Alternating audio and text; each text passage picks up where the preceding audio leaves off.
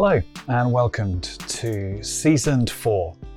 It's a podcast that seeks to encourage and inspire you on your journey. Well, it is lovely to be back with you again. And uh, after a small break, we are back in full swing um, with our podcast and having chats with some fantastic people. This week, we are with Chris Lane. And um, here's a quick extract, and then we'll go into the devotion, which gives you a wee bit more about our theme, what we're doing for this series. For us, we found that the pandemic brought us together as a community much more closely than than before, and yeah. um, the young people started getting more involved.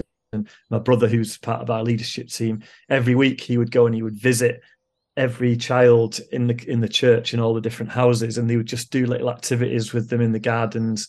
Um, and oh. the young people now um, are so much more involved coming out of the pandemic.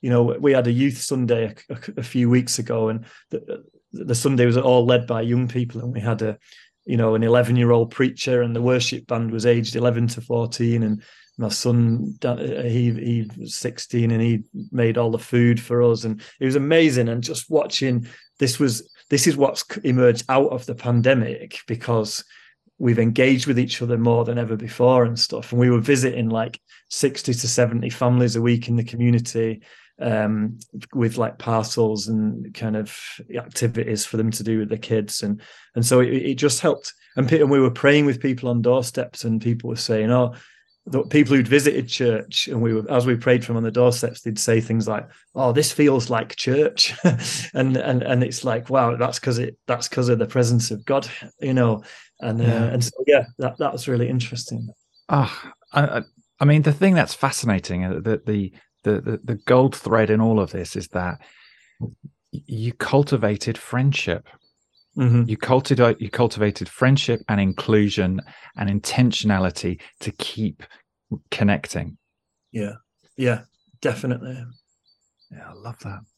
I love that. I love that.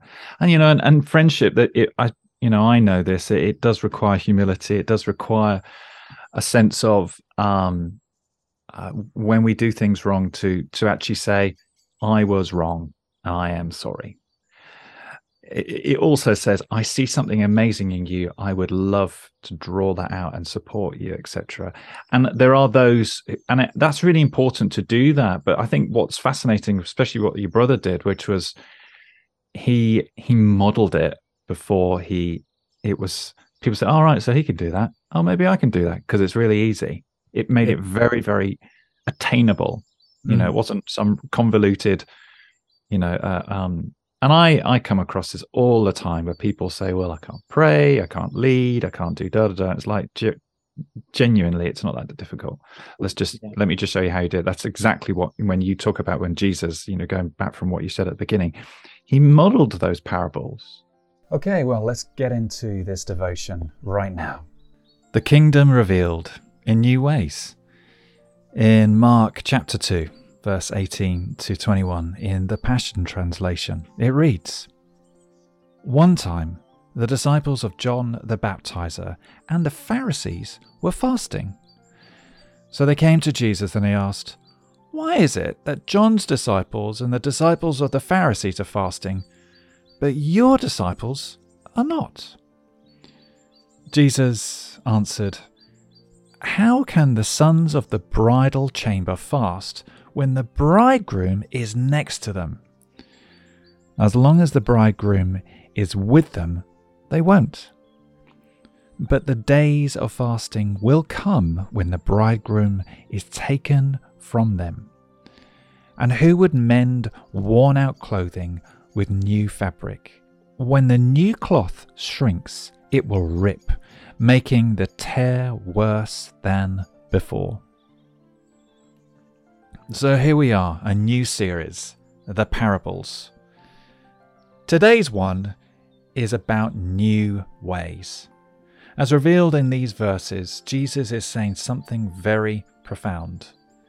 The old ways we have done things are worn out. If we're to enjoy the fullness of the kingdom, we have to do things differently.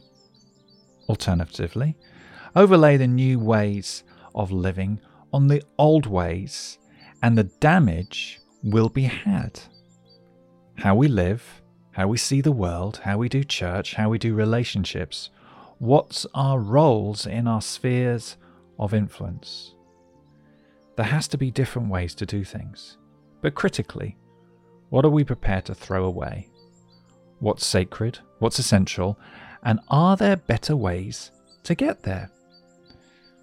One thing is constant in this world things are changing. But are we? Look to the seasons. Look at the rhythms of the day. Change is constant. Consider what's become your idol and what's not working and ask for his inspiration. He's the creator.